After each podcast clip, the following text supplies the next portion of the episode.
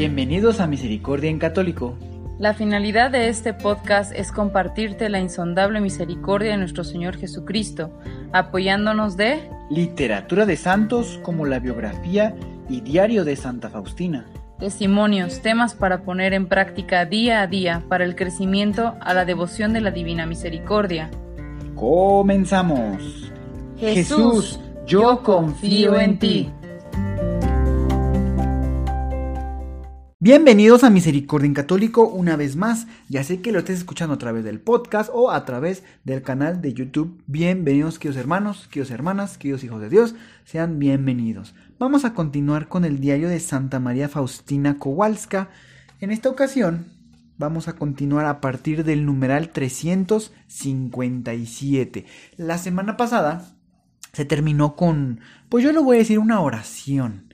Una oración en donde Santa Faustina va escribiendo todo con relación a la, a la Santa Hostia, la Eucaristía. Pues sea nuestro refugio siempre, queridos hermanos. Dios nuestro Señor está vivo, se quedó aquí en la tierra por amor a nosotros. Y pues bueno, vamos a continuar y vamos a ir descubriendo qué más eh, regalos podemos ir tomando de los santos, ¿verdad? En esta ocasión Santa Faustina. Numeral 357. Oh Santísima Trinidad, confío en tu infinita misericordia. Dios es mi Padre, entonces yo, su niña, tengo todo el derecho sobre su corazón divino, y cuanto más grandes son las tinieblas, tanto más plena debe ser nuestra confianza no comprendo cómo es posible no tener confianza en aquel que lo puede todo. Con Él todo y sin Él nada. Él, el Señor, no permitirá ni dejará que queden confundidos aquellos que han puesto en Él toda su confianza. Jueves. Por la noche durante la bendición comenzaron a atormentarme los pensamientos de este tipo. Todo lo que digo sobre esta gran misericordia de Dios no es por casualidad una mentira o una ilusión. Y quería reflexionar sobre esto durante un momento. De repente oí una voz interior clara y fuerte. Todo lo que dice sobre mi bondad es verdad, y no hay expresiones suficientes para exaltar mi bondad. Estas palabras fueron tan llenas de fuerza y tan claras que daría la vida por ellas, de que procedían del Señor. Las reconozco por una profunda serenidad que me acompañó en aquellos momentos y, y que quedó después. Esta serenidad me da una fortaleza y un poder tan grandes que nada son todas las dificultades y las contrariedades, y los sufrimientos y la muerte misma.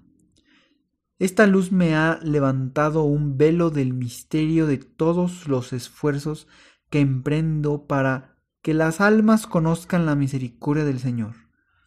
Son muy agradables a Dios y de eso viene a mi alma tanta alegría que no sé si en el paraíso pueda haber mayor. Oh, si las almas quisieran escuchar al menos un poco la voz de la conciencia y la voz, es decir, la inspiración del Espíritu Santo, digo, al menos un poco, ya que si una vez nos dejamos influir por el Espíritu de Dios, Él mismo completará lo que nos falte. Año Nuevo. A Jesús le agrada participar en los más pequeños detalles de nuestra vida y a veces cumple mis deseos secretos, aquellos que más de una vez le oculto a Él mismo aunque sé que para él no puede haber nada secreto. El día de Año Nuevo hay entre nosotras la costumbre de sacar por suerte el patrón, particular para todo el año. Por la mañana, durante la meditación, se despertó en mí uno de esos deseos secretos, aquel que Jesús aquel que Jesús Eucarístico fuera mi patrono particular también para ese año como anteriormente. Sin embargo, ocultando a mi, a mi dilector ese deseo, hablé con él de todo excepto de aquello que deseaba tenerlo como patrono. Al venir al reflectorio a desayunar, después de hacer la señal de la cruz, empezó el sorteo de los patronos. Al acercarme a las estampitas con los nombres de los patronos, tomé una. Sin reflexionar, sin leer, enseguida quise mortificarme algunos minutos. De repente oí una voz en el alma. Soy tu patrono, lee. En aquel mismo momento miré la inscripción y leí, patrono para el año 1935, la Santísima Eucaristía. Mi corazón se estremeció de alegría y me alejé secretamente del grupo de las hermanas y fui delante del Santísimo Sacramento, al menos por un breve instante, y allí me desahogué de los sentimientos de mi corazón. Sin embargo, Jesús me llamó dulcemente la atención de que estuviera en aquel momento junto a otras hermanas. Fui inmediatamente atendiéndome a la regla. Oh Santa Trinidad, único Dios, inconcebible en la grandeza de la misericordia hacia las criaturas y especialmente hacia los pobres pecadores. Has revelado el abismo de tu misericordia inconcebible, impenetrable para toda mente humana o angélica. Nuestra nulidad y nuestra miseria se hunden en tu grandeza, oh bondad infinita. ¿Quién puede adorarte dignamente? ¿Hay algún alma que entienda tu amor? Oh Jesús, tales almas existen pero son pocas. Un día durante la meditación matutina oí esta voz. Yo mismo soy tu guía. He sido, soy y seré, pero como me pediste una ayuda visible, te la he dado. Lo había elegido antes de que me lo pidieras, porque esto lo requiere mi causa. Has de saber que las faltas que cometes contra él hieren mi corazón Evita especialmente actuar a tu gusto, que en cada cosa más pequeña haya un sello de la obediencia. Con el corazón humillado y anonadado pedí el perdón al Señor Jesús por aquellas faltas, pedí el perdón también al Padre Espiritual y decidí más bien no hacer nada que hacer mucho y mal. Oh Jesús bueno, te agradezco por esta gran gracia, es decir, de darme a conocer lo que soy por mí misma, miseria y pecado, nada más. Por mí misma puedo hacer una cosa solamente, es decir, ofenderte, oh Dios mío, porque la miseria por sí misma no puede hacer nada más sino ofenderte, oh bondad infinita. Una vez me pidieron rezar por cierta alma, decidí hacer enseguida una novena a la misericordia del Señor, y a esa novena agregué una mortificación que consistía en llevar en ambas piernas una cadenita. Durante la Santa Misa hacía tres días que me ejercitaba en esa mortificación.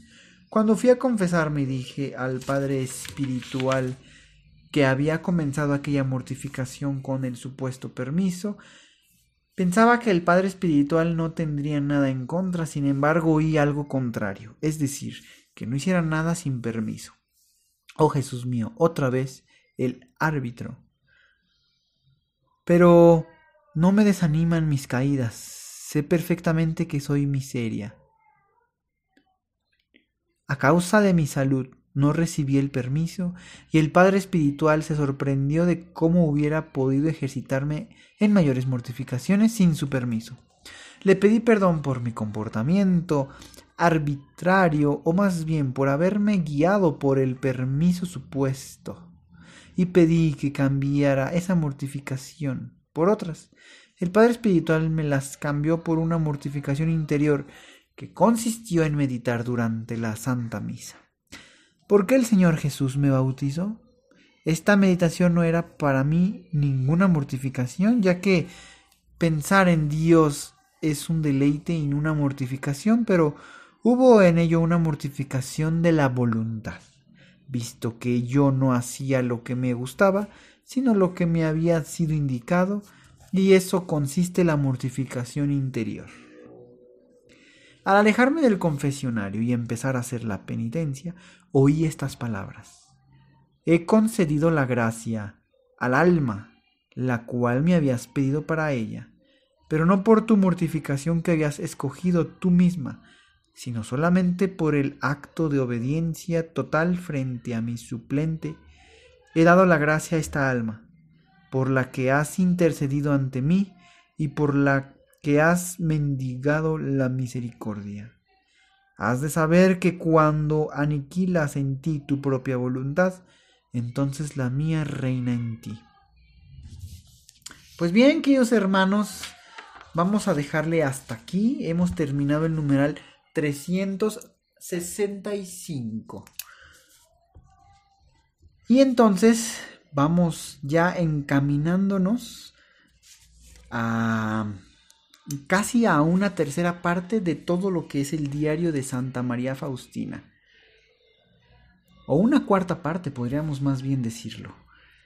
Y creo que esto termina algo muy interesante. Cuando morimos a nuestra voluntad, es cuando reina la voluntad del Padre. Que esa sea nuestra fortaleza, aquellos hermanos. Muchas veces, tal vez, no sé, voy a poner un ejemplo, ¿verdad? Lo más común es en cuaresma, ¿verdad? Que acabamos de pasar hace algunos días atrás. Normalmente decimos, no vamos a tomar un refresco, no vamos a tomar pan, a comer pan, perdón. Y como que dentro de nosotros pensamos, híjole, es que luego sí se me antoja, no, mejor vamos a decir que no puedo comer dos panes. Uno sí, pero dos no, como para tener algo, ¿verdad? Y no quiere decir que sea malo, como quiera ya viene siendo una mortificación. Pero lo que quiero decir es que a veces también sabemos que alguien necesita de nuestras oraciones, alguien necesita pues pues esa, esa ayuda de oración. Y cuando oramos podemos hacer un ofrecimiento y se nos puede venir a la mente algo muy rápido. Me pasó a mí que yo estaba a punto de ponerme a ver, si no mal recuerdo, estaba a punto de... Ah, estaba a punto de hacer una actividad recreativa. Eso es lo que iba a hacer, una actividad recreativa. Solamente estaba terminando mis oraciones y hice una eh, petición a Dios por, por una persona. Y, y bueno, a eso, así se quedó con esa petición, pero de pronto recordé que yo tenía ganas de hacer esa actividad recreativa. Entonces, pues lo entregué y le dije, Señor, mira, tú sabes que realmente es algo que yo quiero, así que pues te lo entrego dentro de uno siente así como de, no, es algo que iba a hacer ahorita. Pero es a lo que dice nuestro Señor. En el momento en que muere tu voluntad, reina la mía. Entonces para mí ahorita escuchar esto es algo muy, muy enriquecedor y que me da fortaleza. Porque ahora sé que en el momento que yo morí, a mi voluntad reinó la voluntad de Dios. No quiere decir que se hizo lo que yo pedí, ¿verdad? Quiere decir que se hizo la voluntad de Dios. Uno le pide a Dios para que él haga su voluntad. Muchas veces pedimos a lo mejor por la salud de, un, de una persona y tal vez al final esa persona no mejora y tal vez termina y muere, ¿verdad? Pero por eso se entrega la oración a Dios, Señor, que se haga tu voluntad. Mismo Jesús hizo lo mismo. Dijo, Padre, aparta de mí este cáliz, pero no se haga mi voluntad, sino la tuya. Eso lo hizo en el huerto de Getsemaní, recuerden, en la oración de Jesús en el huerto. Entonces, eh, eso viene en los misterios del, rosario, ¿verdad? Cuando rezamos el rosario, en el primer misterio, en, eh, en ese día particular, que son los días martes y los días viernes son esos misterios. No recuerdo exactamente cuáles son, creo que son los misterios dolorosos, no estoy muy seguro. Pero los martes y los viernes son esos misterios. Primer misterio, la oración de Jesús en el huerto. En ese momento es lo mismo, ¿verdad? Jesús pide al Padre, Padre, aparta de mí este cáliz, pero no se haga como yo quiero, sino como tú quieras. Pues así igual cuando oramos por alguien más. Entonces, eh, lo que quiero resumir es que yo entré, yo pedí algo al Padre, le dije, Señor, aquí te entrego este ofrecimiento, pero al final que reine tu voluntad. Si su voluntad fue acceder a esa petición, gracias a Dios. Si su voluntad fue alguna otra diferente, también gracias a Dios. Y así como tenemos la oportunidad de pedir, ya sea por nosotros mismos, alguna situación o por alguien más, yo también les recomiendo que después, puede ser sin conocer cuál fue la decisión de Dios, también hagan otro ofrecimiento en agradecimiento. Por ejemplo, si vamos a, vamos a suponer que estamos pidiendo por la operación, que va a haber una operación en un hospital de una persona. Entonces, Señor, te, pedí, te, te pedimos por esta persona y en ofrecimiento, pues este día vamos a, a dejar de consumir este alimento. Te lo pedimos y que se haga como tú quieras. Al otro día, tal vez sería importante no conocer a lo mejor ese resultado de, qué pasó en esa operación, volverle a decir a Dios, Señor, pues en agradecimiento a tu voluntad, sea cual sea, te, te, ofrezco nuevamente no consumir ese alimento. No sé cuál fue tu decisión, pero la que haya sido, gracias, porque tu voluntad es lo mejor que nos puede suceder. Entonces les, les, les sugiero que también hagan ese otro acto, el acto de agradecimiento. Y no necesariamente solamente porque sí se haya hecho como pedimos, sino también cuando haya sido un resultado diferente, porque ese resultado, como también lo leímos hoy, es dejar la confianza en Dios. Hay que confiar en Dios. Dios es el que lo puede todo, el único capaz de todo.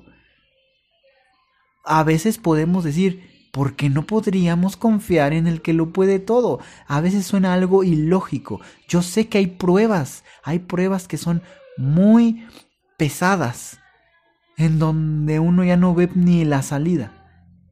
Pero sobre todo ahí es cuando Dios está con nosotros.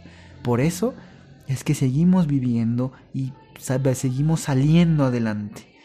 Porque Dios está ahí. Un día más de prueba es un día menos que nos queda para salir de esa prueba. Véanlo así.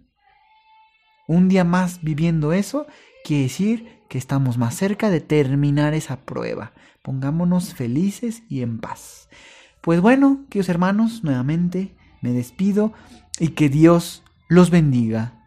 Hasta pronto.